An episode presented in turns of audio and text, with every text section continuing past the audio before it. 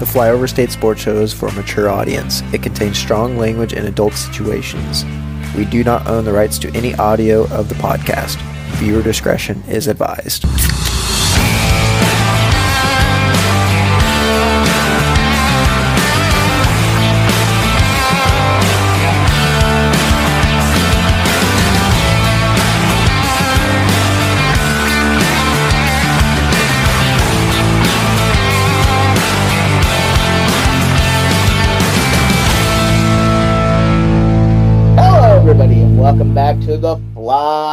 State Sports Show. I am your reoccurring host, Sam Long, and I am joined by the bald bastard to my on screen right, Caleb the Beans Ubel.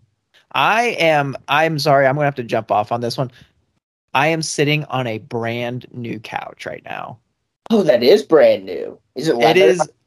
Yeah, it's it's it's real leather. So it's got automatic seats. It's like not automatic, but like the motored seats. Oh, And it's got a center console here, so I can keep stuff in storage. I can plug my phone in. It's got like cup holders. It's dude, this this thing is nice. he's living the good life. Now, Beans, was your old couch fabric? Uh, my old couch was like that. So it was a couch that was given. To, it was a free couch. It was like Yeah. that fake leather stuff. It's right. You probably can't see it, but like it's like right behind me. So it's like a couch, and it's in three sections, and it's like a couch graveyard back behind me. so it, it literally looks like a couch grave couch graveyard, and then like I'm just sitting on this new high rolling like Rolls Royce of a couch. Here's what I'm gonna say. I prefer fabric couches to leather from a comfort standpoint. I understand you got like dogs and everything, so leather Yes. is probably the way to go, easier to clean. I was going to slap the shit out of you if you went from fabric to leather because that's just not the way to roll. No, I But you went from leather to leather, so it's okay. yeah no it's it's a great couch i love it it's so comfortable like anytime anytime i have free time i just come down here and sit on it mainly because we spend it not a like we, we it was on sale so we we didn't spend a crap ton of money on it but it's like i spent like three figures on this couch i'm gonna sit in this damn thing I am called by my mother, ladies and gentlemen. Let me respond to her real quickly. i feel like you get a phone call from your mother every pot every time we record like Every it's time. like and it's always the beginning too it's like perfect like we start recording and then Without your fail, mom, you, you know what it is? I'll tell you what it is. I love my mother very much. But and she likes to call me on her commute back from work. oh And I like to talk to her. She fills me in. The issue is is we've been doing this on Wednesdays now for several weeks. And I hope that nothing is wrong because usually you know, now it's kind of a balancing act, right? Like I don't know if there's anything wrong or if she just forgets like I'm doing this on Wednesdays. Um it could be either personally. Yeah. So if she's listening, which I know she's not, um Wednesdays around 4:30 to like 6:30 don't work for me. Call me I- on Tuesdays. Uh, my mom and well the only two main people that really call me is my mom and lauren and they both know wednesday nights at this time is a no-go for talking to me lauren's at work right now so she really doesn't get she doesn't get home till about eight o'clock mom she knows when i'm recording so it's like we're good man we're good How is the wife, Beans? lovely she's doing great Good deal. Can you drop a my wife? Like My wife- dude i call her that all the time. Every time. It's like instinct. It's like anytime i'm about ready to say my wife because like it's like almost like a power thing. Like girlfriend kind of I, I can't remember who did john Mulaney did a skit on this. He's like he said like uh you know saying my girlfriend just sounds weak and like powerless and it's like this is my wife. She is mine. And it's like it's so funny but it's like my wife. I you know, I the John Mulaney sketch that I remember is like the one when he's at the I think he's at the airport. He's either at the airport or like at dinner or something, or maybe it's both. And he was like, I never realized how like much of a weak man I was until my girlfriend started pointing out like how like badly I was getting treated, and it was like, and it was like, oh, they like screwed up my order, and she was like, "Well, send it back," and it's like, wait a minute, yeah, I should send it back. yeah, I like John Mulaney. He's a funny guy. John Mulaney is a funny guy. Not a great person, but a funny guy. I feel we like don't he- talk about that. His comedy is. Yeah. Yep, we talk about his We don't comedy, need to not, talk about. not not about the rest. Oh man, we are a strictly um on the face show, and we have a great show for you today, ladies and gentlemen. You know, we're going to get to all the Super Bowl festivities. We're going to preview the game. I'm going to present the most boring segment of all time as I list off or attempt to list off as many Super Bowls in reverse chronological order as I can. It's going to be extremely boring. But we'll get to that. But we do have some actual news. We as we transition to no more football. After this week, there'll be one show with football on it, and then we'll actually have to start producing real content again. Son of a- We don't know how that's going to go. Beans doesn't watch the NBA. I don't watch a ton of NBA anymore. And baseball, which I do watch a lot of, is not till like March. So like a little bit of time to go. We're gonna be a No. lot of draft talk going on. I tell we you. We are going to have a lot of draft talk to do. Um, so you know now it, it behooves us to move into the new, you know, world order of actually reporting for ourselves, and we start with Kansas City, resi- not resigning, extending Bobby Witt Jr.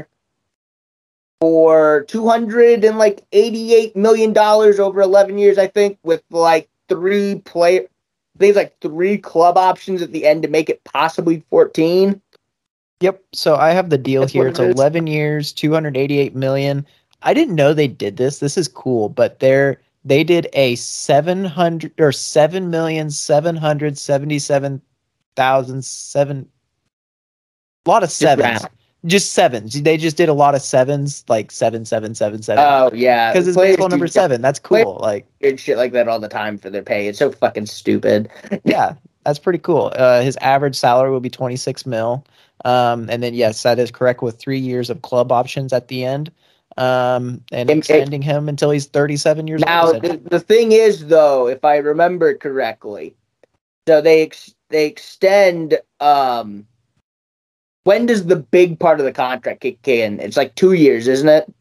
Yeah, the big, car- big so it kind of balloons in 2026 where it jumps from 7 mil to 13 mil and then uh it does another thir- thirty, isn't it?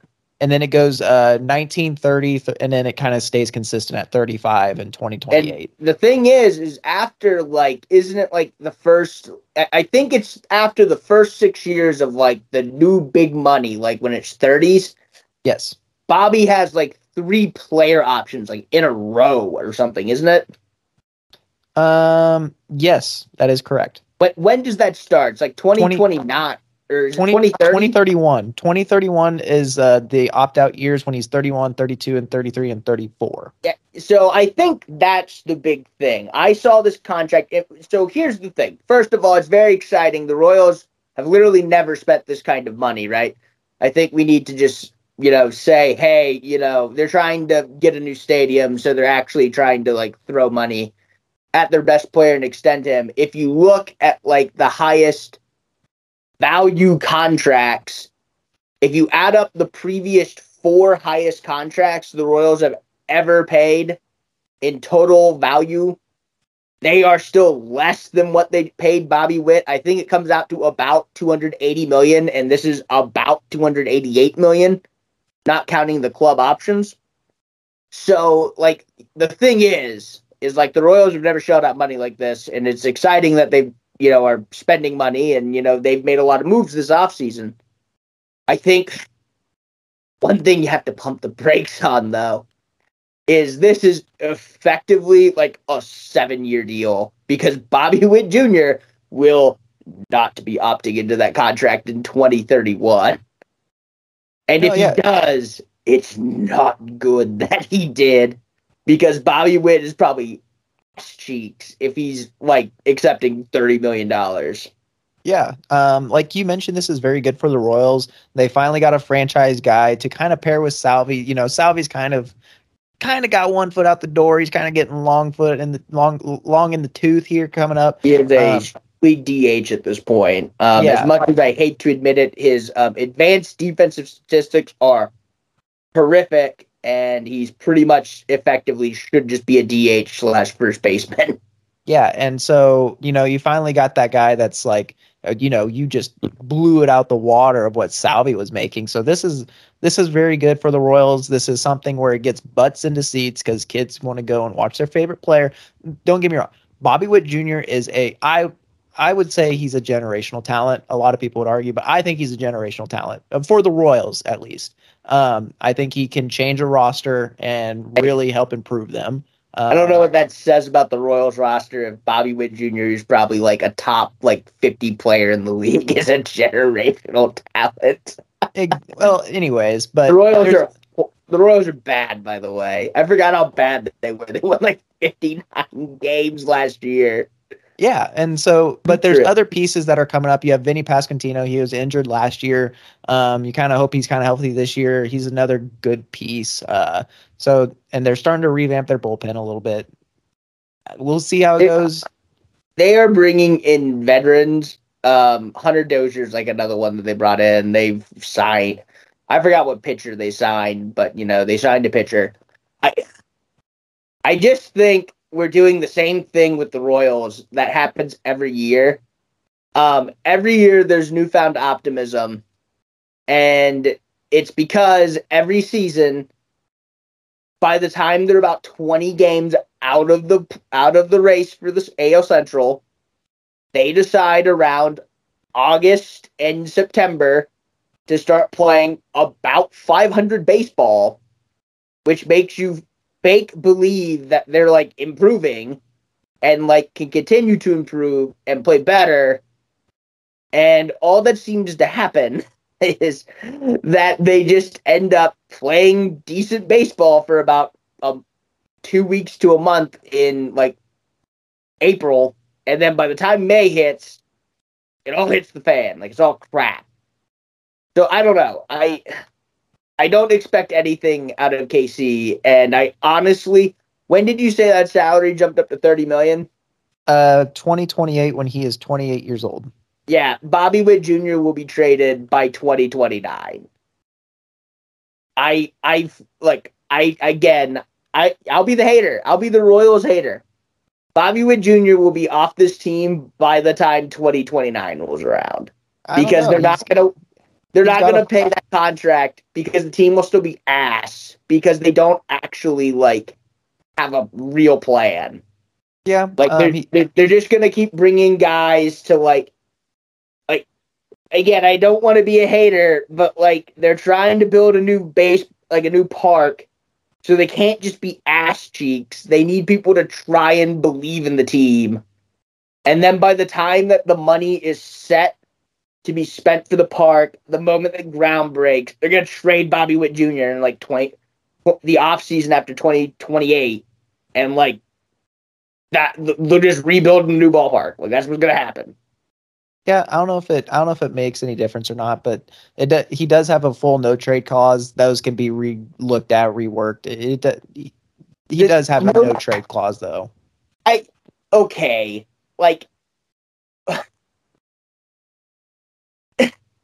I I hate when it's like, oh well, he's got a full no trade clause. It's like, well, if the Royals fucking suck, it doesn't matter. Like, if anything, that's a bad thing for Kansas City because these I imagine I able to he, I imagine he wanted that. Don't you think, or do you think the Royals oh, he wanted wa- that? he wants it so that way when they trade him in 2029 or 2028 they don't send him to like fucking toronto who's like a fringe playoff I- i'm bullying toronto because it's not you know in america but like it, it, it, it's just so they don't fucking send them to like toronto for a haul of draft or a haul of prospects that is probably the best deal on the table but like Bobby doesn't want to live in Toronto and like they're a fringe playoff team. It's so he can like angle himself to go to like the Yankees or the Dodgers or the Braves or whomstever is like really good at the time. Yeah. You know what I mean? Th- This is pretty much just a hey, um, nod, nod, wink, wink. I know you're gonna trade me before this is up, mainly because I'm not even going to be here by the time my player options kick in. So, like, I'm not gonna let you trade me to fucking like Tampa Bay if they suck. If like Tampa wouldn't trade them, but like I don't know, like Seattle. Maybe they don't live in Seattle or like Minneapolis. I don't know. Man, I went like full pessimistic on this. Yeah, and that was our baseball talk for the year, guys. And it's February. I- Baseball talk for the year. Y- You know, actually, Netflix is doing basically in-season hard knocks with the Boston Red Sox. I saw that. the Red Sox are my favorite team, and I can tell you right now, that team is bad. like Yeah. that team is not good. I don't even have Netflix. I don't even know if I want to like purchase Netflix to watch it either. Like that team is so uninteresting. Bean, Oh, name three players of the Boston Red Sox. I can't even fucking do that, dude. That's what I'm saying. Like, there's nobody on that team anymore. I mean, I can do it because I'm a fan, but it's like, I want to see you try and name three players on the Boston Red Sox. You get like three strikes. Dustin Pedroia is still on there? Dustin Pedroia has been retired for like five years. Then that's that's where I'm at, man. That's one strike. Come on, keep going, Beans. I dude, I don't know. Like, is Matt Keller on that team? I don't know, dude. Matt Keller is not on a baseball team. That's well, I, I think there actually is a Matt Keller in MLB. I'm on the Royals technically. Um, there's a Sam Long on a spring training deal. That is true. Yeah. You, Yeah, so you I'm on the, so I'm a hater who's on the team. You got two strikes, by the way. You need to guess one more Red Sox. is I don't know. I feel like I don't think Hun- is Hunter Dozier there because I know he, I don't think he's on the Royals still.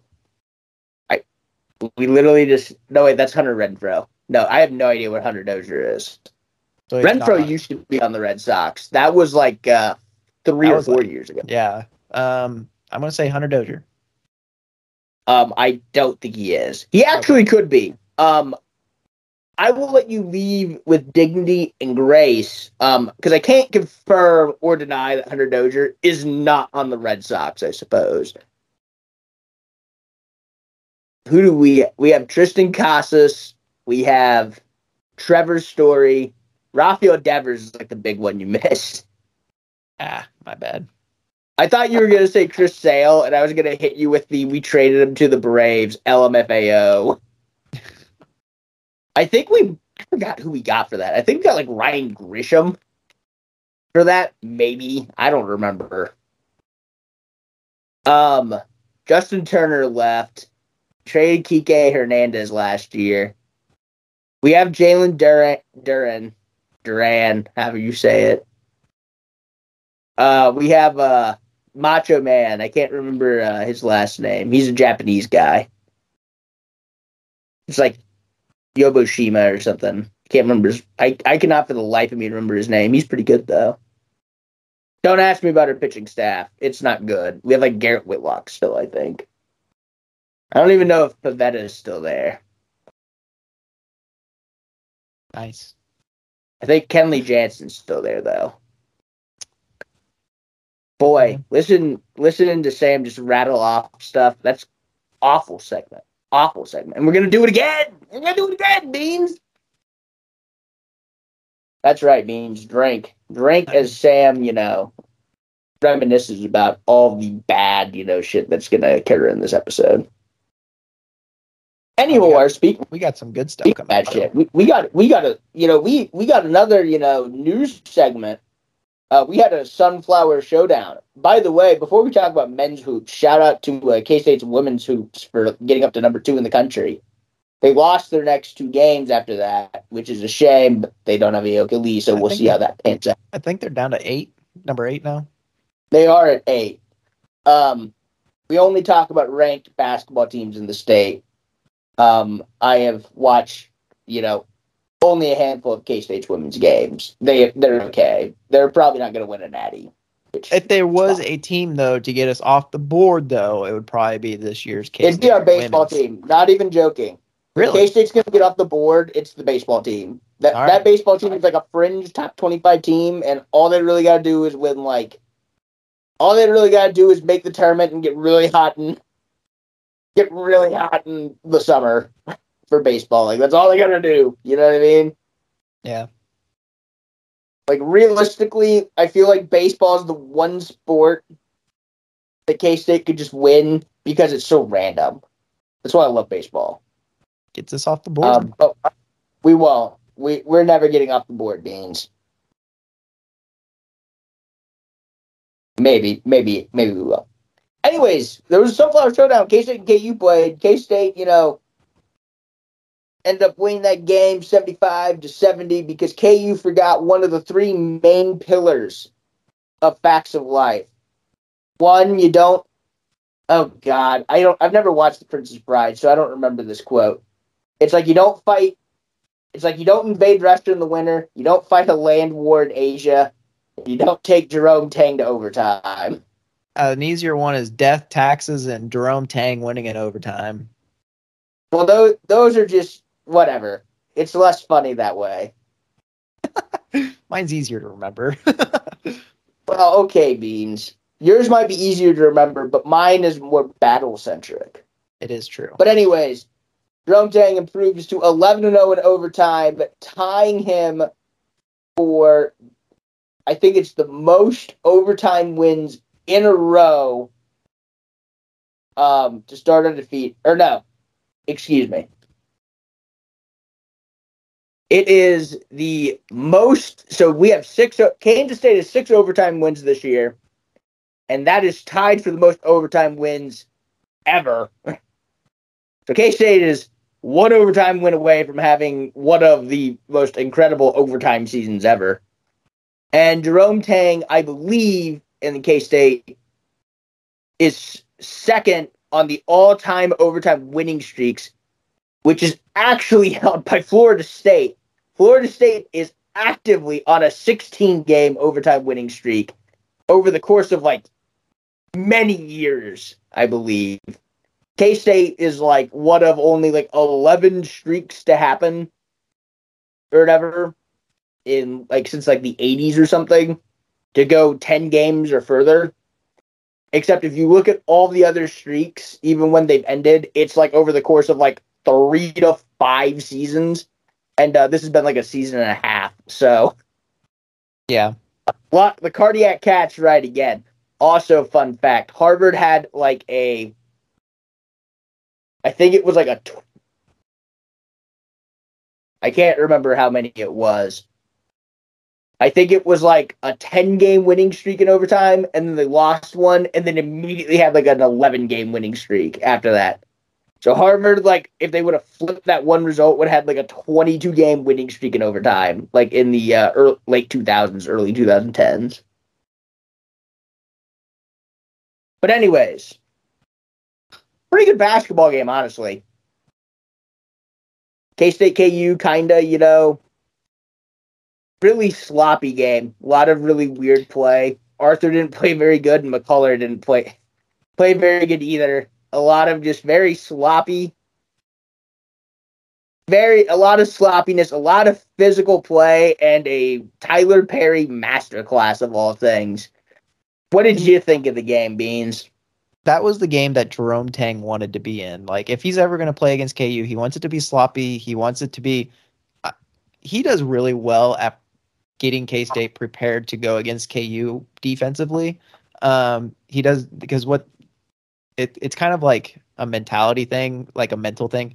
Uh, they kind of crash in really late on Hunter Dickinson there to get a couple blocks, a couple, you know, a couple turnovers there. Um, they do a really good job at that. Uh, Tylor Perry, solid from the free throw line. We weren't really good at free throws in the first half, but it really made a difference in the second half when KU was missing theirs and K State kept hitting theirs. Um, so that was To be fair, you just need to look at who was shooting the free throws. I I am almost willing to offer up. I won't do it because I don't want a tattoo. Um I would consider getting a David Gasson inspired tattoo if he ever hit two free throws in a row. Or like two free throw, like the front end and the back end of a one and one. I don't think I have ever seen that dude make two free throws ever. Like in one like sitting. Uh, He's it one is- player that has trajectively just like went backwards in my opinion. No offense to him, but it he has definitely like I think that he for Gassan, I feel like it's a it was a little bit of fish out of water. I think I I saw this on Twitter. I think they try they try a lot of what David Gassan was last year was post defense and rebounding. And they tried to turn him into more of what Nae'Qwan Tomlin was going to be and that's just not the kind of role that he can play. I actually really like him still as like the main center. And I don't hate when him and Colbert share the floor because like neither one of them really provide spacing, I suppose, but they're both like pretty good defenders. Will McNair and like either of those two on together is just kind of like I hate it. yeah. I mean, I Will McNair doesn't provide enough defense and enough rebounding for me to justify playing a game with horrible spacing. I still very much feel that we are, and I don't think Nae'Qwan Tomlin would have fixed this because Nae'Qwan Tomlin wasn't a great shooter in his own right. I still feel like we we were like Nae'Qwan Tomlin with like Ish Massoud's like shooting, which is such a ridiculous statement for me to say because like any team in the country would like be great if they had that player. Nae'Qwan Tomlin with like a 40% three ball would be like a lottery pick. You know what I mean? So I, I guess I'm I'm out here saying fucking nothing. But the spacing on K State just seems awful, and it's almost a testament to how good like Cam Carter and like Perry and like Art can be on specific nights because it's really just a rough go of trying to get shots when there's no spacing. Yeah, uh, I did notice that too. They they they were like they're streaky with their shooting. Like they'll go in, shoot a couple threes, make them, and then they just go cold. Won't hit. A, they can't hit the broadside of a barn, and it's a very inconsistent play. I hate K State's offense for this year. I don't think it's really any different than last year's. The difference is, is we don't have two elite level G League players. Um, it, it it's just a vibes offense. The offense runs off vibes. Uh, Cam Carter plays basketball like he's in a Disney movie. Like every I've time, never heard that before. dude. I finally came up with the words for it, but like every every time the team is tied or like down like by two, like Cam Carter wants to fucking like huck up a three or huck up a shot to like take the lead or tie the game. Like it, every time it's like this is a huge moment. It's like Cam Carter's like, well, I have to fucking like do it. You know what I mean? Like he is just he literally just is the definition of hero ball, like in clutch situations, in my opinion. Cam Carter is like immensely better at basketball than I will ever pretend I could ever have been. I'm not even I'm not even better than him in my dreams. But like again, it feels like we run a vibes offense, and it's just like, like what's the vibe? And like it seemed like you know we we would run like Iverson screens and like off ball action for Perry, and a lot of that kind of stuff, and it would work. And that's because like we were running an actual offense and like hunting for shots. And I don't know, it just very much feels like you just pass around the top of the key a lot and run around and do fucking nothing. KU at the very least, from my observations, KU's horrible on the road, by the way. Just like a heads up. like they're like two and four on the road, and one of those wins is like at Oklahoma State, which I can't talk shit because K State also didn't beat Oklahoma State on the road, which will probably be the reason they're out of the tournament. Um, but like KU's awful on the road, and I still think that they'll like I still think they're fine. Like they played like they missed a lot of shots, and Kevin McCullar was terrible. You know what I mean? So I don't know.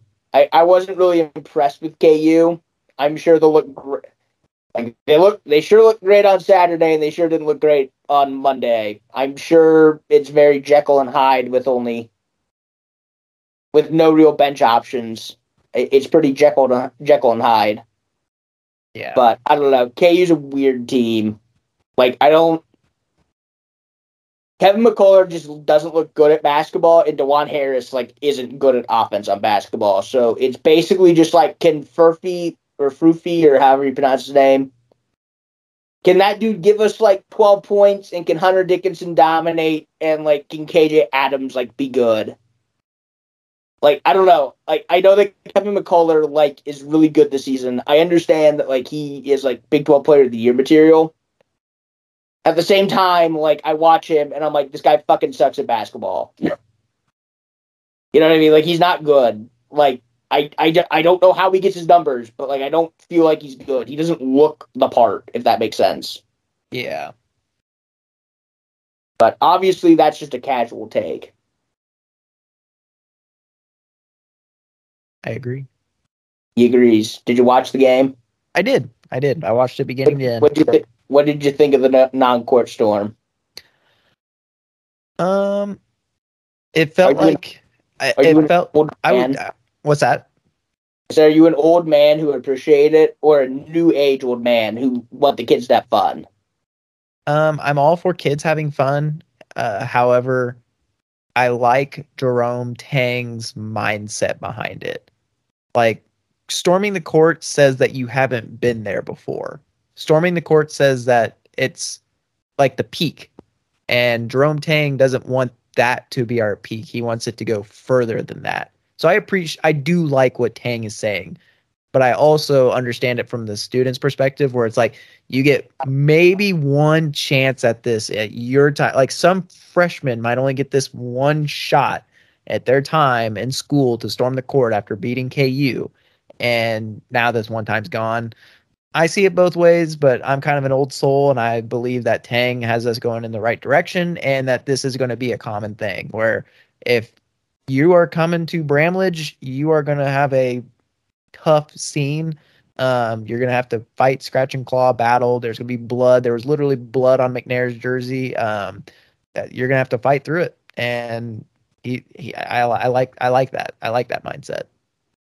Yeah, no, I uh I prefer it. I think it's a bigger ego blow than anything. Uh, my favorite part was Bill Self subbed out his starters after they went down by five uh, in anticipation of a quick storm. So you basically imagine being like some kid from Ottawa, Kansas, who walked on to like KU because they were, you were your favorite team, and Bill Self just sent you out there to get fucking killed.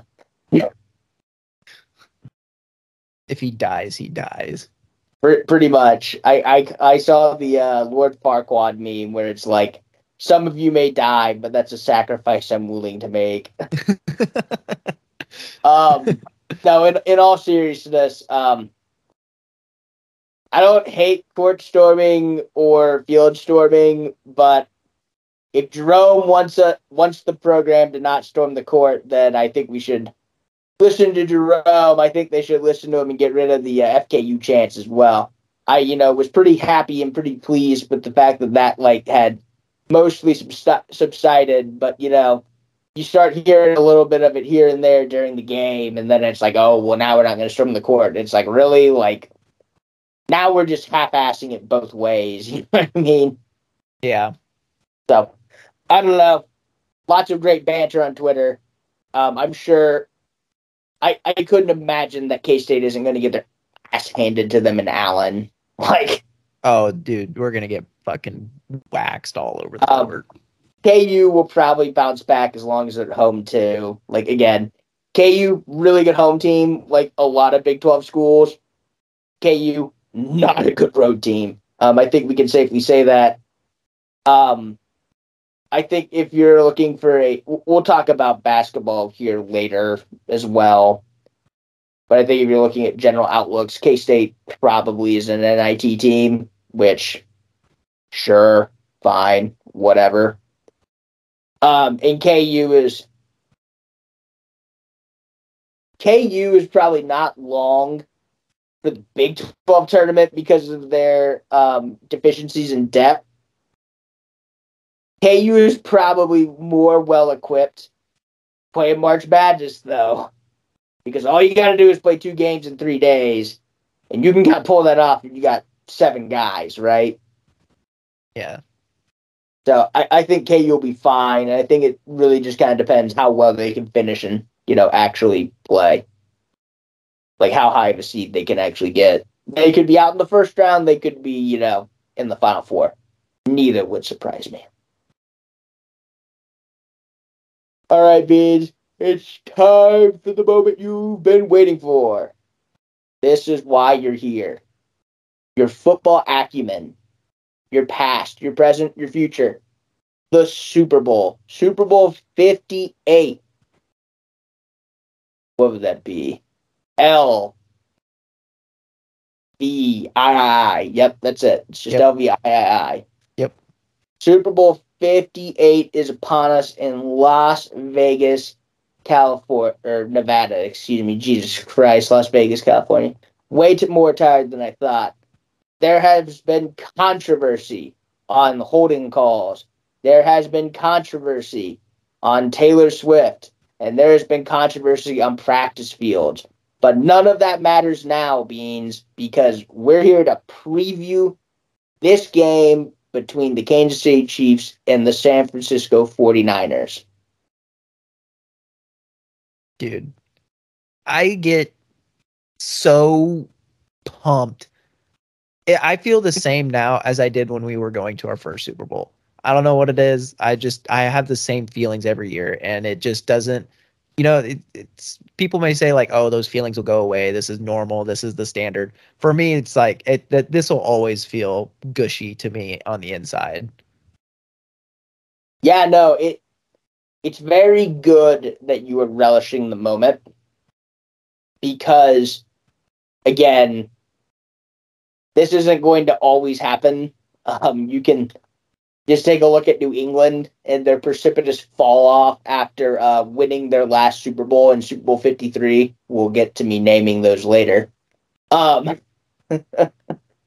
but Well, and people thought that this wasn't going to be our year. People thought that we weren't going to make it this season because of how everything was how everything was going, and um, people thought that we were frauds or not going to make it here. And here we are. Here we are. And now we have now we have Kyle Shanahan. You know, is he drunk doing media media days? Uh, We don't know. Is he talking about like? It, are we talking about field turf? Are we talking about holding? We don't know. We don't know because they have to find something to bitch and complain about rather than just focusing on winning a game. Um, say that they should change their name to the San Francisco 40 Criers. ooh, that's a good one. I'm I'm glad you appreciated that one. To be I, I haven't heard that one yet, but that that one's a good one. 40 Criers. That's a good one. I'm, Um, gonna have to, I'm gonna have to make a meme on that Did you did you um not to like we don't have sound for this. I don't even know if you've like watched this video, but someone asked someone straight up asked Andy Reid about like so you know the conspiracy with Taylor Swift, right? Like the really right wing, like crazy one.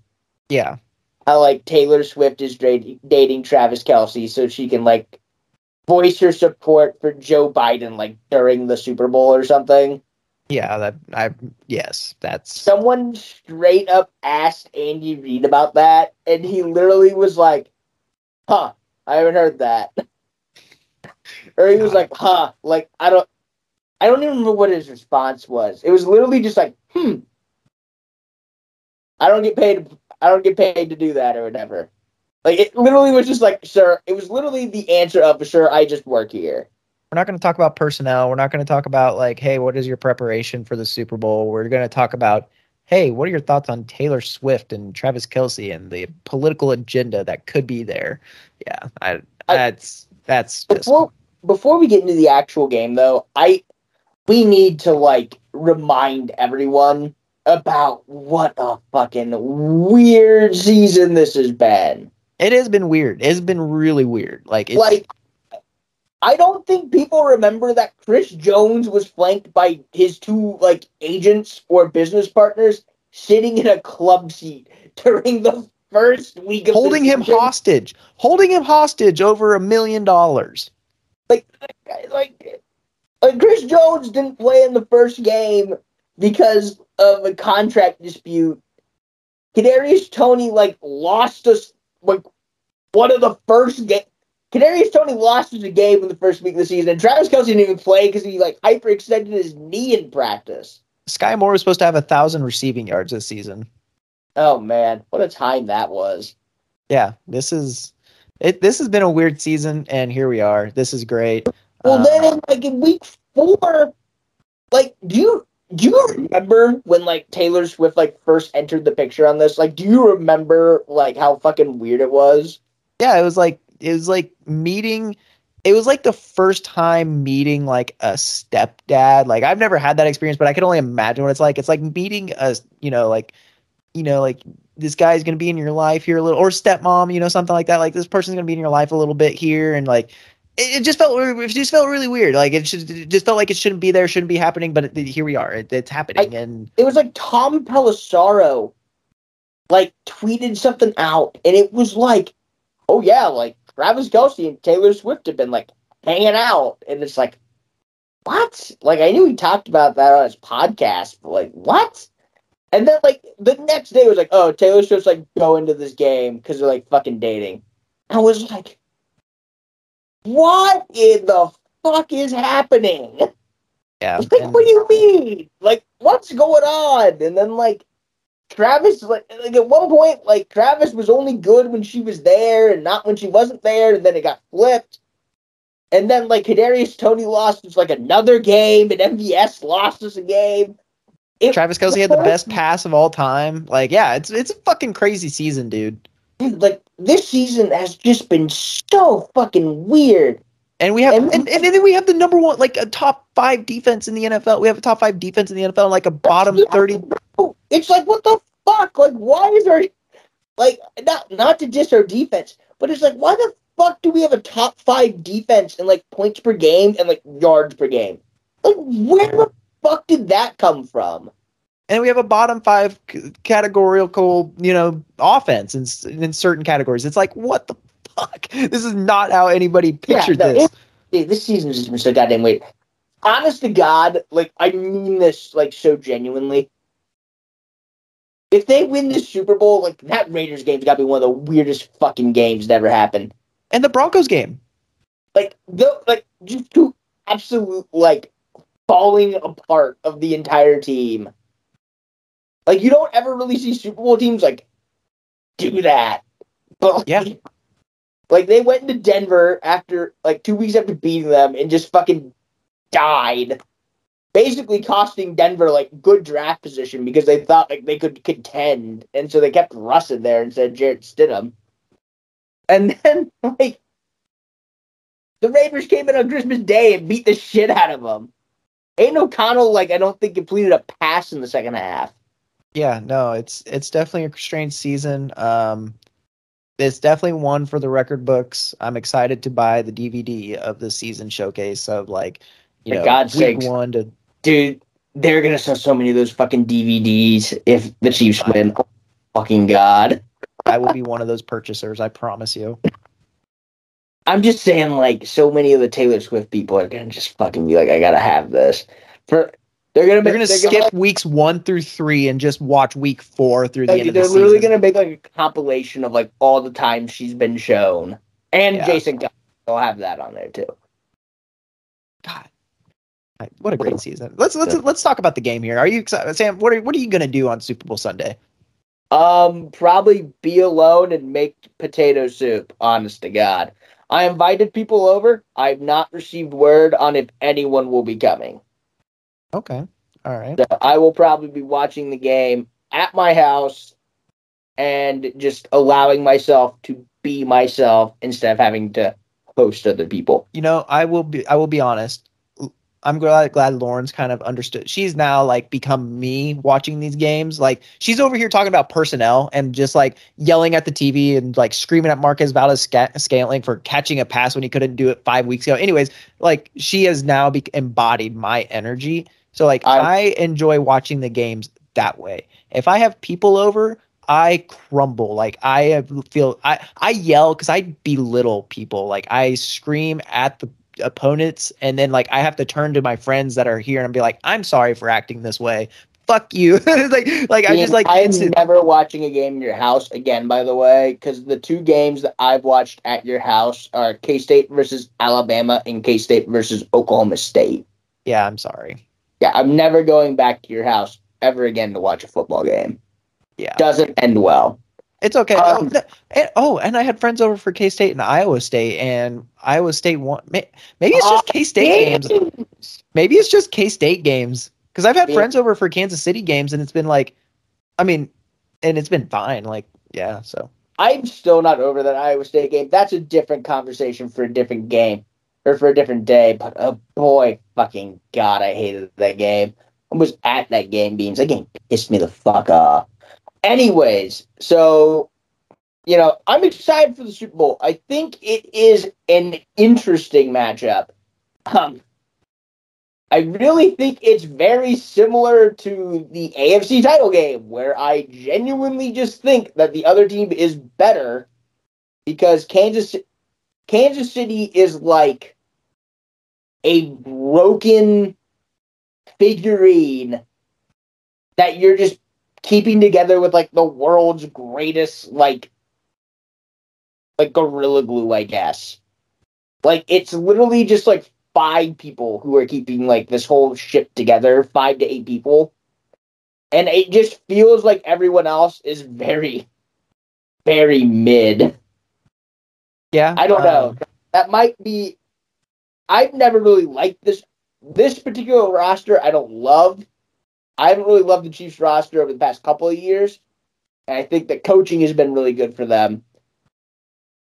Um, but yeah, I kind of feel like San Francisco is equipped and more disciplined to take advantage of what the Chiefs don't do well. Yes. Um, so here's I, am about to talk for a really long time. So if anybody's about, if anybody's listening to this, you can put it on double speed and kind of just listen to me ramble here. But I'm about to unleash my knowledge on what I foresee happening. It might not happen, you know.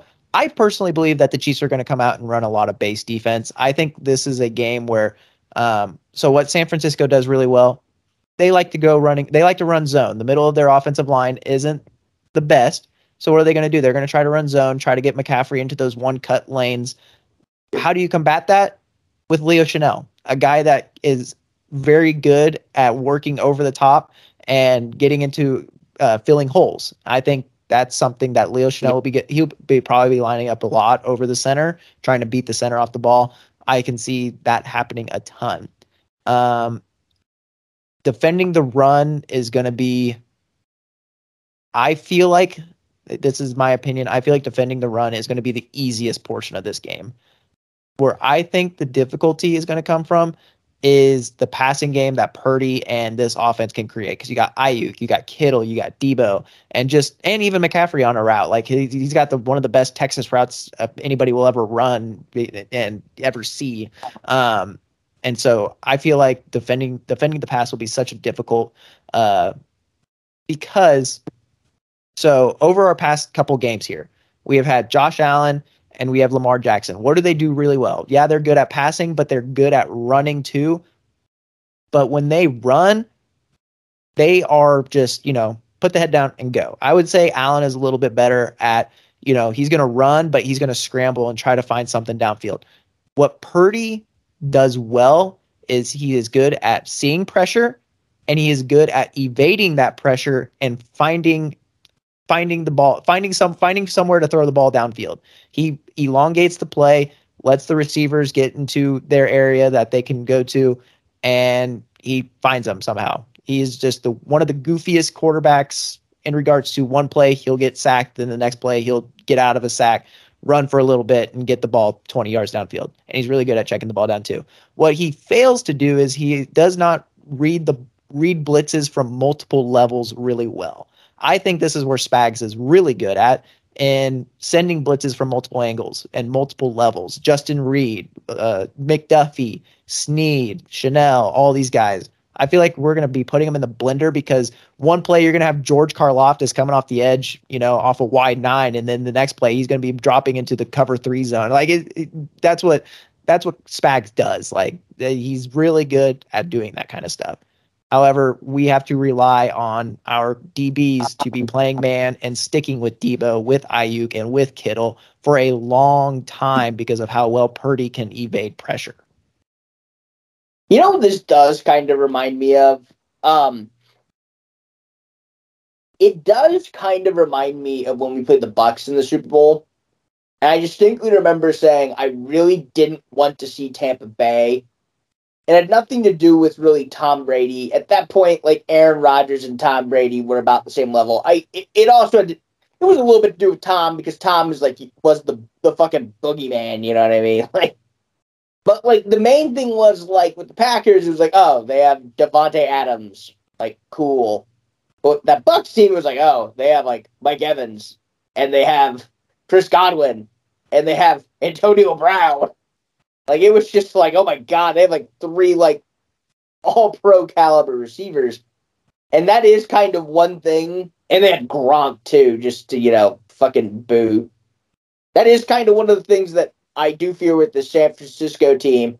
And I think San Francisco is getting really devalued because Brock Purdy hasn't necessarily played really good in the last two games and they've had to come back, right?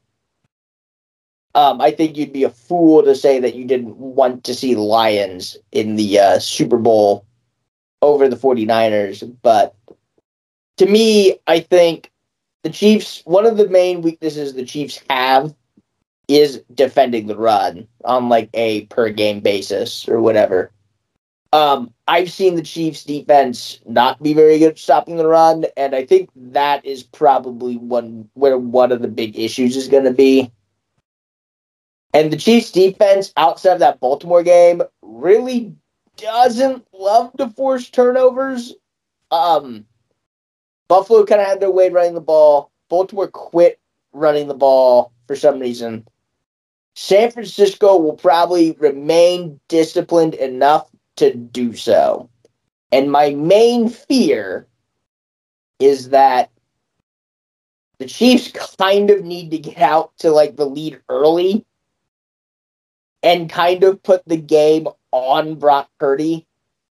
And the defense is going to have to make him pay with put, with the turnover worthy plays that he has been producing over the last couple of weeks, right? I think if you start getting into a matchup where San Francisco takes the lead and then you have to match, and then San Francisco gets the ball back and just leans on the defense the whole time, I think eventually the defense will break is my fear because that is a really good offense. And Detroit didn't get one stop in the second half of that game. Yeah, um, but one thing that Purdy did was he should have had three picks that game. He should have thrown three interceptions. I, that's I where that, that's but, where we have to. Ca- the, okay, do you have this like weird feeling watching Purdy that every ball he throws is a changeup? Like it looks like he's putting so much on a ball, but it's just like just kind of like not a lollipop pass, but just like slightly a little bit faster than a lollipop pass. My thing with Brock Purdy is is I can't I think he's fine. He like reminds I don't even know really who he reminds me of. Like he's very much kind of his own quarterback. It's he's like game manager like Aaron Rodgers is what it feels like. It's like if you took Aaron Rodgers and like but Aaron Rodgers at least had a fastball. Like I don't see a fastball from it's Purdy. Like if you took Aaron Rodgers but made him like way worse. you know what I mean? Take Aaron Rodgers and just take ten away in Madden. Like that's what it is. Like Well, that's what it feels like almost. Like I don't want to be disrespectful to Brock. Like Brock, I don't either. I don't either. Player, but like he, I don't really have a good comp for him. Like I maybe, And- but like, everybody everybody wants to make probably. You know what? Younger Dak, Alex Smith. That's probably a closer comp. That's I what would, I would. yeah, I would probably say Alex Smith. That would He's probably be based like, and. Alex Smith is a good quarterback too. Like, let's not get it twisted. But Alex Smith is in Kansas City with Andy Reid, and he's got like Travis Kelce and Tyreek Hill. I mean, Alex Smith put up really good numbers, right? He's probably like a little bit better. He's probably Alex Smith, like, but better. Like, he's probably like Dak Prescott before Dak Prescott like broke his ankle or whatever. Yeah, but, But, like- th- whenever you're watching Purdy, like some of his mechanics kind of hinder him. Like he's he doesn't he does this weird thing when he steps into his throw that his foot's kind of face a, a weird direction, and so it kind of takes a little bit off. So that's why I always think like uh, the ball's a changeup because the the ball's in the air and it's kind of got this little trajectory, like it's kind of going fast but it's slow, and that's why I don't think the defenders just play the ball well because they're going too fast to the ball and kind of and get overcorrected and the ball just happens to land in the receiver spot. I I just like- have that weird feeling. I don't know. Probably like college guys are better at like pick. We're better at picking them off because they're all like so much slower. slower, yeah. And then now you get into college and these players are used to like Josh Allen, Lamar Jackson throwing the ball downfield and it's like a little bit harder and a little bit faster and so you kind of react quicker. Now you're going against Brock Purdy, Purdy where it's just a you know, it's a curveball. It's something different. You the change the off speed pitch is and so you go too fast, you overcorrect yourself and it lands in Deebo's arms for a 25 yard touchdown. I, I guess for me, my thing is, is you know, we talk about like, well, Brock Purdy should have thrown like three picks the last like two games, but that doesn't mean that Brock Purdy is going to sh- potentially throw three pickable passes like in this game, right? Yeah. Like it doesn't necessarily mean that will happen. I mean, like if it, but I feel like if it does, and those plays don't get capitalized on, then we're gonna be in for a long, long night. what really bothers me is the last time I felt this way was was against Tampa Bay. I felt confident going against you know Tampa Bay in that Super Bowl because I felt like our defense matched better against Tom Brady and that off that aging offense. I felt like we were just a step up from them. I felt like we were better than them. Oh, and then boy. like we just kind of completely forgot about that offense. And then now we're going into this and we think like our defense is better than and might have a step up from their offense and we're not talking about our offense and like what we should do to provide because we got to score. Like we have to score. We can't go into this game and score 17. We can't go into this game and score 14. We can't go into this game thinking like, oh, we can get away with our defense providing a stop. Like every drive has to end in some form of points.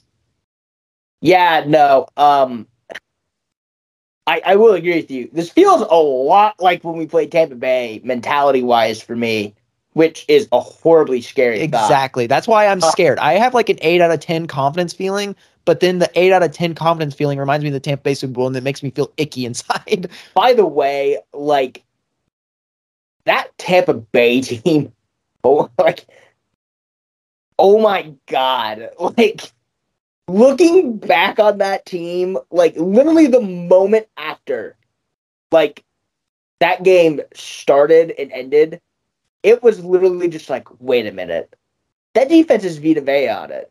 Wait a minute, that defense is Lavonte David. Wait a minute, that defense is like Devin White, yeah, Devin White when like Devin White wasn't like bad because Devin White is not. Jordan Jordan Whitehead, and It's like uh, oh wait, Antoine Winfield. It's like oh wait, like Shaquille Jamal- Barrett. Oh wait, and Dominic Jamal. Dean. Like that team had like a disgusting front seven, and like Yeah. nobody gave two fucking shits. I understand that like that offensive line was horrible, but like that front seven was disgusting, and like nobody gave a shit about that And until like after the game, and it was like, wait a minute, this is like an all-time front seven.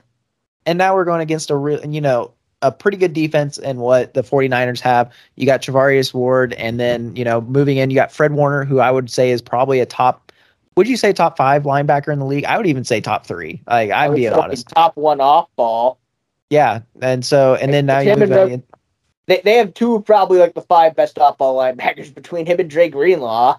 Yeah, and you move inside, you got Bosa, and then you also have Chase Young. And I know Chase Young is kind of a shell of a player, but you still there's still that you know one There's still the play.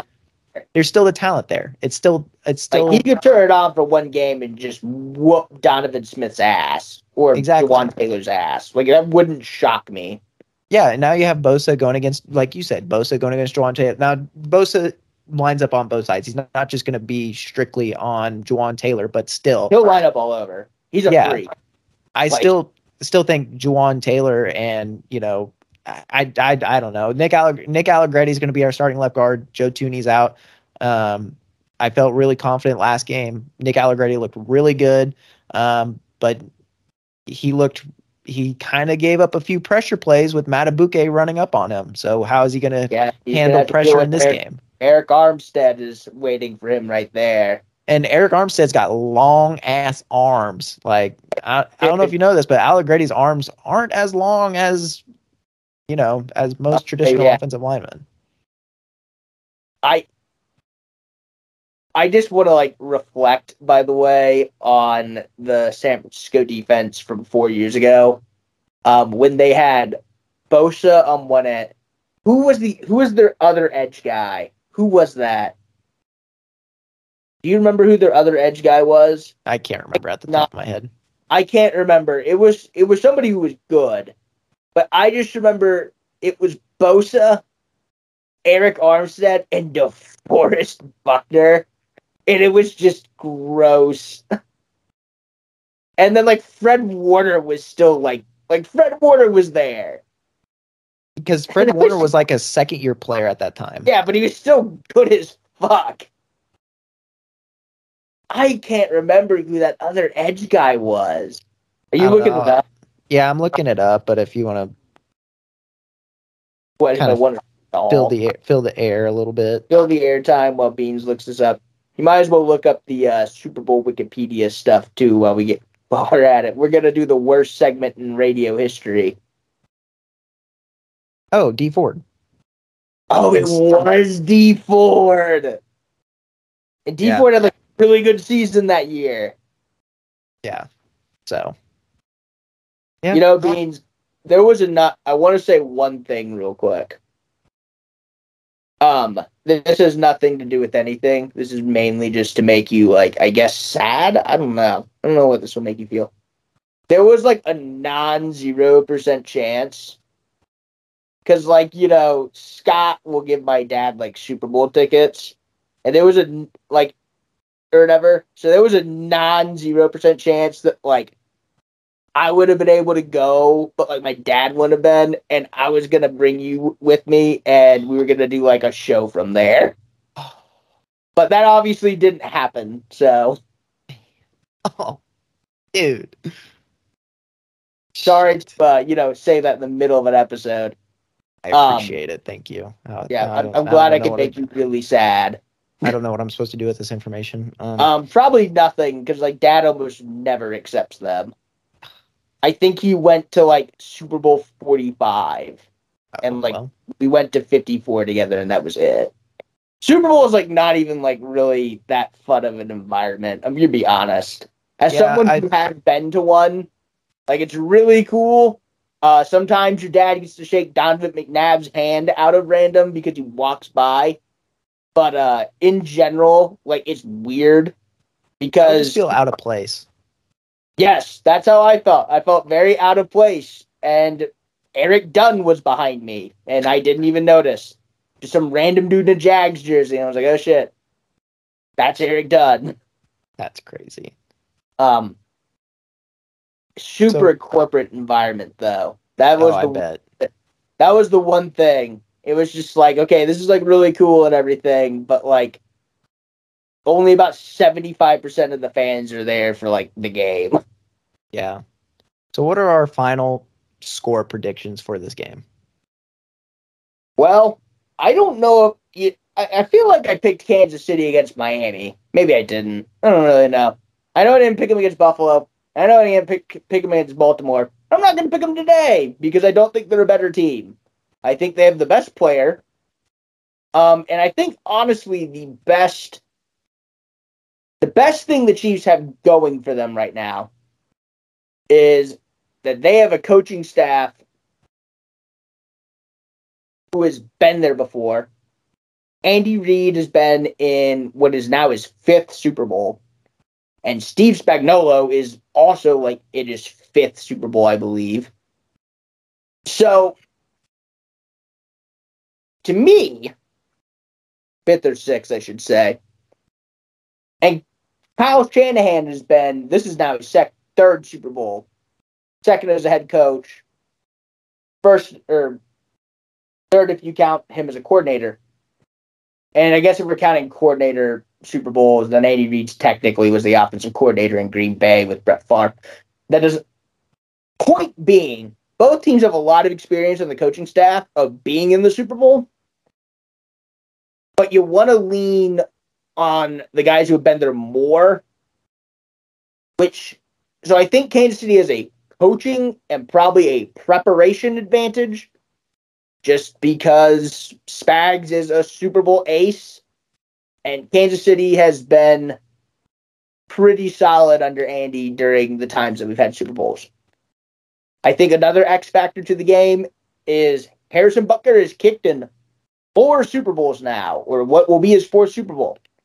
Jake and has been really good this year and has been really good pretty much every year outside of last year. And even then, he still hit the go ahead kick.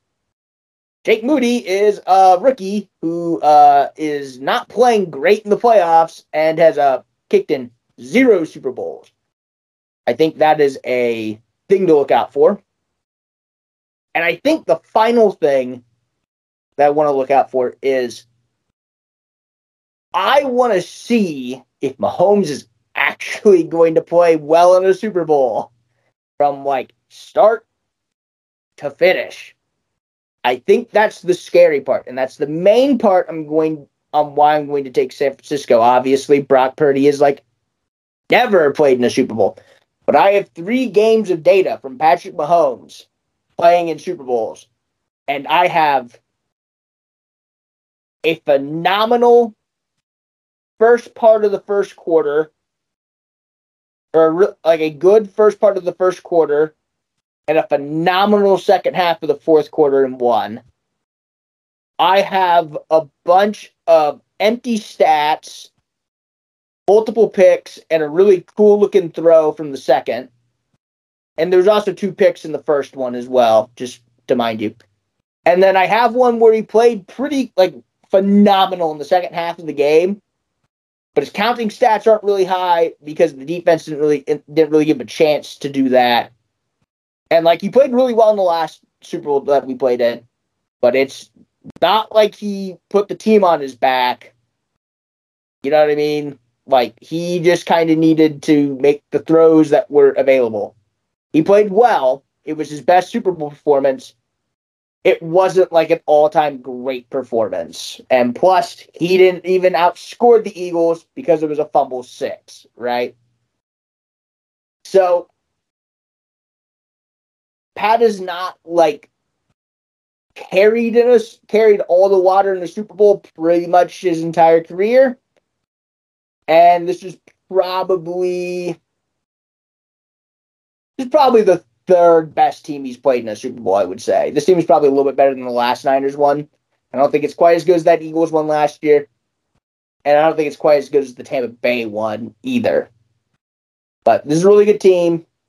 And I think San Francisco will win off the basis of I think that they will get I think they'll get in the lead and Kansas City will keep trying to keep up and I don't think they'll be able to stop them.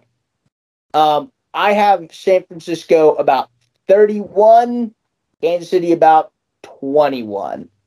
Ooh, God bless it. Okay.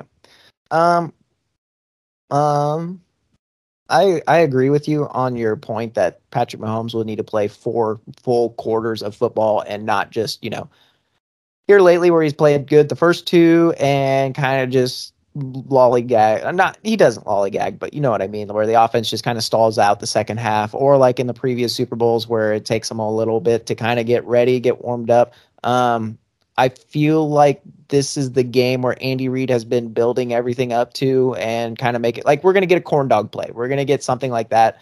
Um, you know, where it's going to be something wacky, something crazy, and it's just going to be an absolute, uh, you know, a wasp play or whatever. We're going to get something similar to that in this game. And I feel like it's going to be the thing that kind of sets the mood, sets the tone, and takes us to the promised land. Um, I have us winning 31 27. I think the big key for Kansas City, I know I named off like three X Factor keys, whatever. I think the best thing for Can- that Kansas City can do is Kansas City's been very good at scoring off their first drive, off their script. And I think the way you beat San Francisco is if you play from ahead. Yes. If you play from ahead, that makes your offensive play calling a little bit more predictable towards pass, which lets Spag cook up pressure better, which makes San Francisco be a little less effective. A lot of really weird and wacky things got San Francisco to this point, and I think that they can be had, assuming that you know, Kansas City doesn't throw up all over themselves. I think San Francisco will be playing a much cleaner game than they have the last two. And I think Kyle Shanahan, in his second time around in a Super Bowl, is a lot more well equipped than this Yeah. last one. Um, I guess one question I have for you Mhm. before we move on to the worst segment ever in radio is oh she love a you She's trying to pet me. imagine getting pet by a dog she pets she pets me. She'll like just sit there and just like that's just, hilarious uh, yeah, just sits there. She'll just sit there and just like just like she'll just I know I, some people think she's slapping, but she's like she's just like hitting me in the face, and here she is just sitting here on my lap. She just, oh you want to say something? You want to say something to the audience? no Nope. um i don't even remember what i was gonna say we got distracted by dogs well um, Super Bowls. Well, I was going to say, in lieu of me not remembering what I was going to say, I have five obscure Super Bowl MVP winners. Five, five obscure MVP winners for this game. Okay. All right. Number five, Trent McDuffie slash L'Jarius Sneed. It's a Why good don't we one. get to pick six? There you go, and there you go. Number four, Fred Warner. For That's yeah. kind of the same reasons. Number three, any of Kansas City's wide receivers. Literally any of them. Does Travis Kelce fall into this category No, or just no? Okay. Okay. Literally any of the wide receivers, preferably Rashee Rice, but just any of them that go for a ballistic game. honest but uh, okay so but a lot of times mvps kind of had have like a predetermined uh f- like effect before the game starts so like mvs could go for like 150 yards and two touchdowns and it still probably wouldn't be enough it'd probably go to like somebody on the defense just to or maybe it'd go to patrick mahomes Obscure beans. uh, but it, it'd probably go to mahomes because he had to throw it to him or something like that that's, why i think receivers are hard obscure. I don't know i just So- think that's kind of yeah okay But the, none of these players are going to win Super Bowl MVP. okay That's the point. okay all right The I- first two I named, you could see it, and that's why they're low down the list. You know, one of our corners like gets like two picks and returns one for a touchdown, might win Super Bowl MVP. yeah Fred Warner gets like a billion tackles and like an interception or whatever, or like in a forced fumble, something that could happen. And like Travis Kelce doesn't do anything because of him, might get Super Bowl MVP. You know, after that, like our receivers, the wide receivers have won Super Bowl MVP, even recently. yeah You know, but all right. Number two, Taylor Swift. Would it happen? Probably not. But maybe. It would be, you know, big for the NFL. First woman to win Super Bowl MVP. And number one, Sam Darnold. Brock Purdy gets hurt. Sam Darnold wins the Super Bowl, wins Super Bowl MVP. Somehow I still feel like that should be number two and the Taylor Swift one, but that's my opinion. I can't put Taylor Swift at number one. She's more ah. like. I'm being dead serious right now. If I asked you who is more likely to win Super Bowl MVP, Sam Darnold or Taylor Swift, would you pick Sam Darnold, who is only going to get into the game? So, like, Sam Darnold is only going to get into the game if Brock Purdy gets hurt, and then he has to win the game, and he pretty much has to play the entire game for the most part, and play a good game. Or the NFL could just give to Taylor Swift because NFL and being stupid. Yeah, Which one do you think is more likely? probably Sam Darnold. Um, Might get Super Bowl MVP. You know, Taylor Swift at number one, bro. That defeats the purpose of the list. Yeah, I don't know. Maybe I should have. I should have thought it out better. I that was on spot. All right, Beans, are you ready for the worst segment of all time? Let's do this.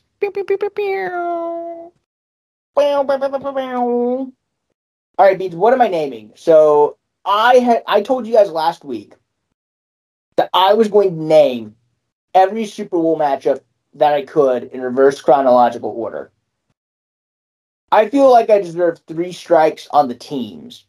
Okay. I can go shoot if you want, I can try Super Bowl MVP and I can try location. MVP I won't know, but I have the Super Okay. Bowls. Well, you have the location, right? Yeah, I have locations. I don't know all the locations. This is just purely for flexing. If I Okay. get those, because I don't know that, Okay. or at least not off the top of my head. Okay. So obviously, Super Bowl fifty-seven. Chiefs defeat Eagles in Glendale or Phoenix or whatever. Yep. Super Bowl 56. Rams defeat Bengals in LA or whatever the fuck they want to call it. Yep. 55. Tampa Bay defeats Kansas City in Tampa Bay. Those are like the two really easy ones During COVID. during COVID. Doesn't count. Not my personal record book. By the way, just want to say, um, incredible that like we went 54 years of Super Bowls. None of the home team or none of the hometown teams ever like were in a Super Bowl, and then it happened twice in a row. Yeah, that's yeah, that's Incredible. fucking wild. Um, 54. Chiefs defeat 49ers in Miami. Yep. Okay. Nah. This is where it gets a little bit tricky. I Yeah. actually do not know. I think I know. I'm pretty sure that this is pa- I, well, I know it's Patriots defeat Rams. Yep. I'm pretty sure this game was in Atlanta. Yep, you are correct. Okay. Because I then know Eagles defeat Patriots in Minneapolis. Yep. And then it's Patriots defeat Falcons in Houston. Yep, that's the come from behind victory, 28 Yep, 3. that's the 28 3 game.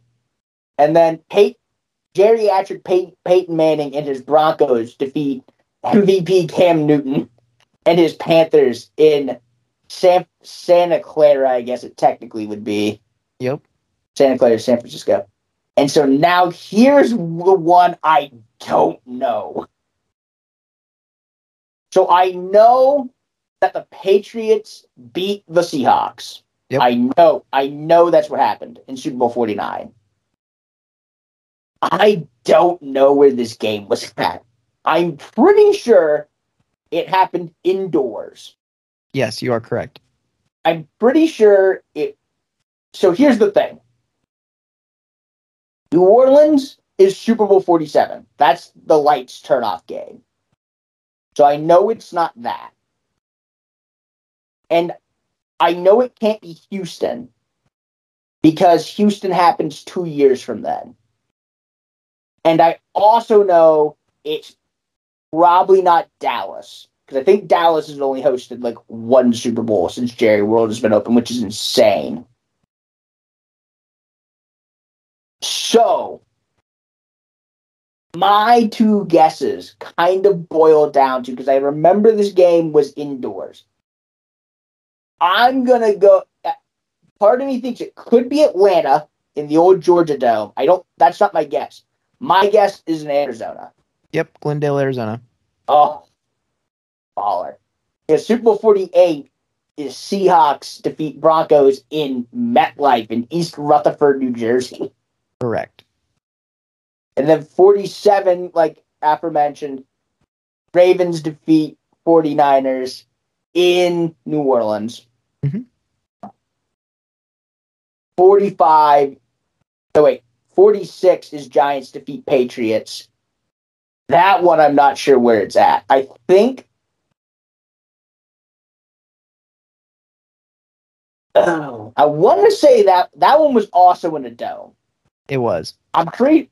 I'm pretty. They're they're pretty much all in domes. I don't know why I keep saying I'm pretty sure they were a dome. Um, that one I think is also Houston. Nope, that one happened in Indianapolis. Oh, oh, that is right. Yep, that's right.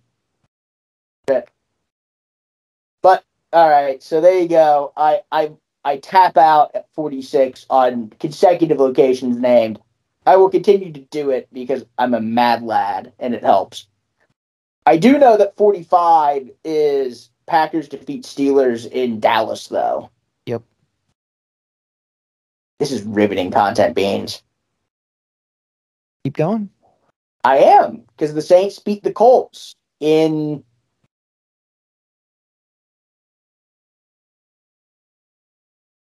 Somewhere in Florida. Yep. We were just here not that long ago. Uh, well, don't tell me that. I was gonna say Miami. Yep. That's weird because um, Miami's also Super Bowl 41. Um, so 43 is uh, Steelers over Cardinals. I'm pretty sure that one isn't that one like in Jacksonville.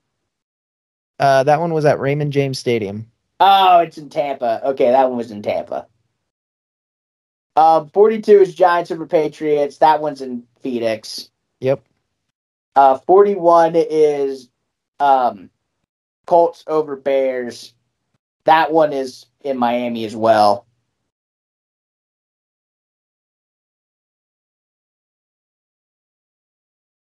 Unless it's not. Is it not? Is that the one? No, Did that they- was in Miami. You are correct. oh, okay. That's the one with uh, the rain. Yep. Steelers over Seahawks for Super Bowl 40. That was in Detroit. Good job. Um, 39 is Patriots over Eagles. That one was in Jacksonville. Yep. Um, Patriots over Panthers for 38. That was in Houston. Um, Correct. and then it's Bucks over Raiders. mm-hmm. And I don't know where this one was at. Um, Um, it's it was an outdoor stadium. I think It it was in San Diego. you are correct. and I'm good. And then um it's Patriots over Rams in 36, Mm-hmm. and that was a dome stadium as well. I'm not for certain. I can't remember. So the one after this one, no, I can do both. I'm gonna say Atlanta. I think that one was Atlanta. Superdome. Louisiana. Oh, that was that was in Louisiana. Oh, yeah, that was that one was in New Orleans. Rip. I probably should stop doing locations because now it's just like blurry. Like I'm pretty sure the Rams played the uh, Titans when we get to that one. Like I'm pretty sure that game was in Atlanta then. Yep. Um, but we'll, we'll get to that. So Super Bowl 35 is Ravens over Giants. Yep. And uh, that was an outdoor game. I don't know. Was in Miami. No, I was at Raymond James. Oh, okay. So I'm done with locations. At this point, I'm just gonna be naming off like worthless locations. Yeah, just give me give me the Super Bowl. I, I I just wanted people to know how good I am at this, um, even though I'm not really good at it. Anyways, so 35 was Ravens over Giants. 34 is Rams over Titans. And so this is the point where I always kind of forget what happens. So I'm pretty sure this this is the Elway one. So Yes. Broncos over Falcons first. Yep. And then Broncos over Packers second, which then leads into Packers over Patriots for Super Bowl 31. Yep. And so then Super Bowl 30 is Cowboys over Steelers to cap off their little four year run.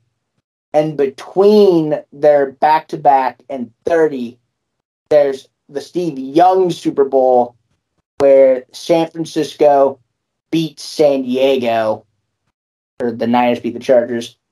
And then it's back to back years of Dallas over Buffalo Yep. for 28 and 27. 26 is Washington over Buffalo. 25 is the Giants over the Bills. Yep. And now we don't know where we're at. Um. Now, now, okay, no, I'm not saying I don't know where I'm at. I know I'm at Super Bowl 25. I know I'm in like 1980 something. Or ni- You're in- 19 something. you're in Or ni- 1990. 1991, I think.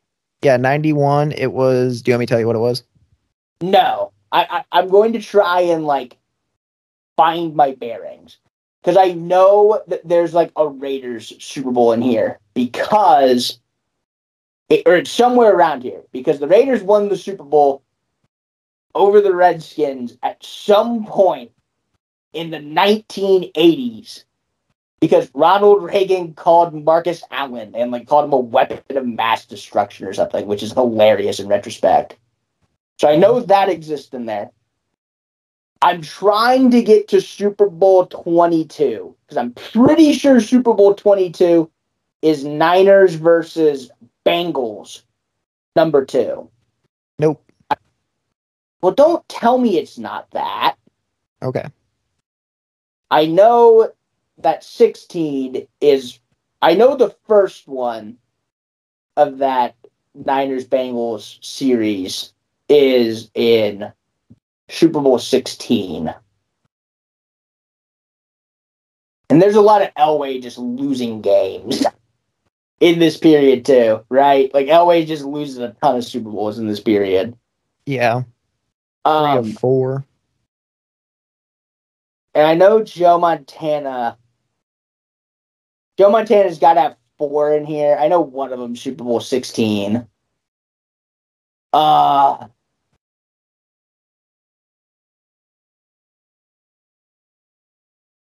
Yeah, this is so.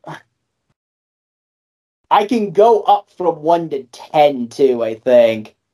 Let Let's go from there, and then we can just bookend and say I don't fucking know.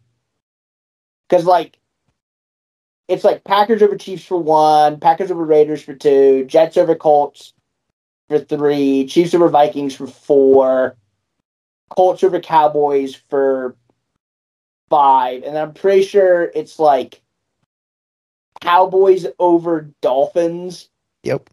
for six, and then it's like Dolphins over probably Dolphins over Vikings for seven, and then no wait, it's Mike No. it's it's Dolphins over uh Redskins for seven, and then Dolphins over Vikings for eight, right? There you go. Yep. I I got my perfect season mixed around. The perfect season happens first, and then Yeah. so that's you know their little back to back. And then I know ten. I think so. Ten is Steelers over Cowboys. I do know that. Yep. Just trying to remember where the Steelers won all their Super Bowls. And isn't like eleven like Raiders over Vikings as well? Which means I think this so is twelve is Steelers over Rams. No.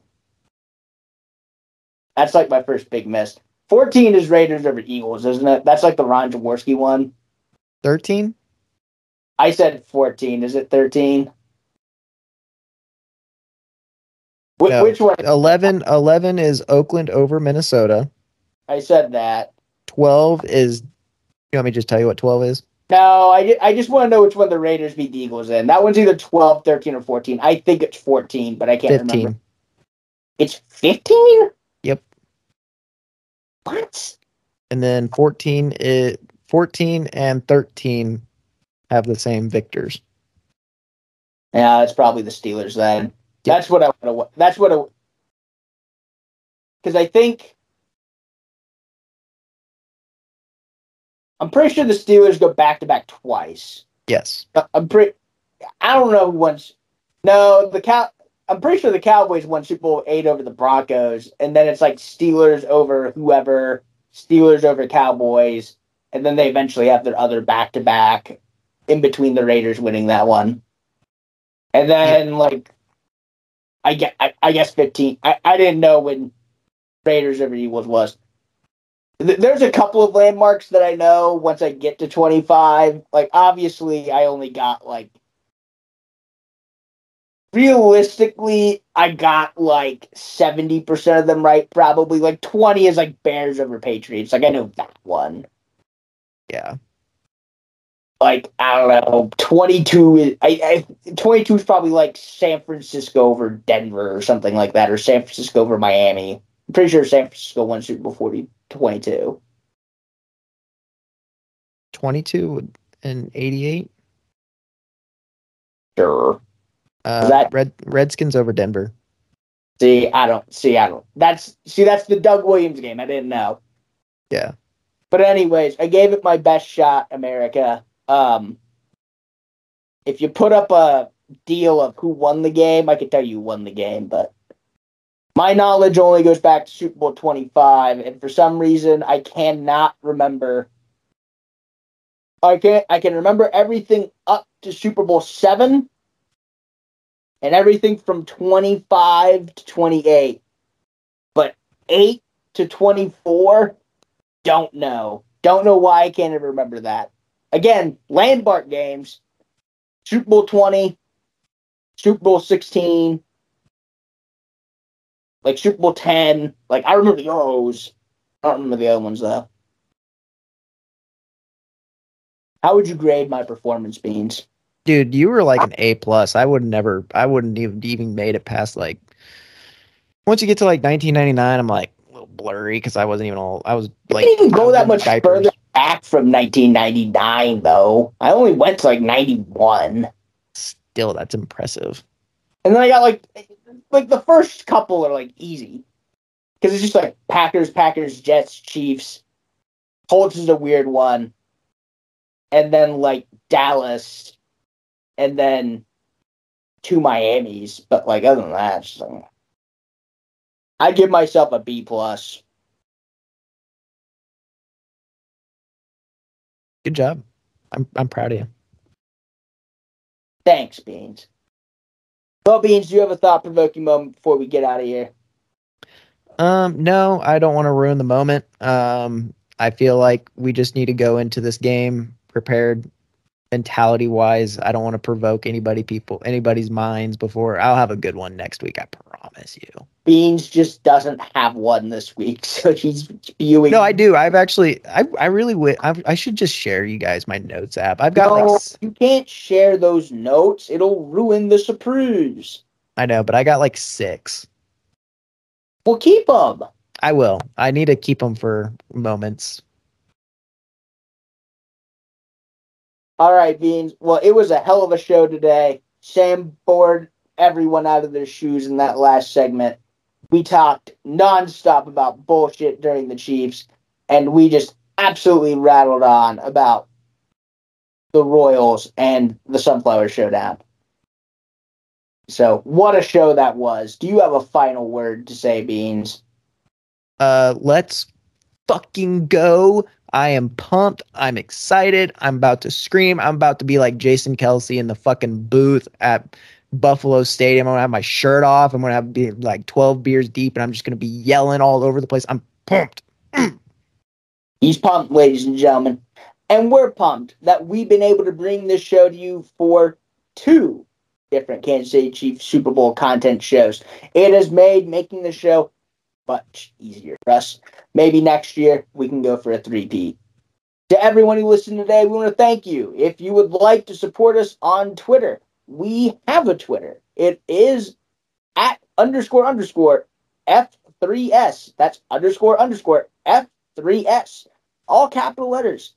You'll see our name and logo in the profile picture. There we tweet all of our episodes out. Pinned is the Scott Hanson episodes, as obvious, but the most recent one will show up for Apple and Spotify. If you would also like to follow us on those two platforms, feel free to do so. And if you want merchandise, just like Beans has on right now, don't go to our link. But if you want our sponsored merchandise, it's in the description of our Twitter account. We want to thank everyone for flying with us today. We hope that you have a great Super Bowl Sunday, and we hope that eventually Congress will make Super Bowl the super or the Monday after the Super Bowl a federal holiday. Thanks again for everyone listening. We'll see you next time. Peace out. Did you know Christian McCaffrey has like tattoos on the back of his arm? I never noticed that until I've been like w- until like the last game. I, he just doesn't seem like a tattoo guy, but he's got he's got a couple on his back arm, so kind of cool.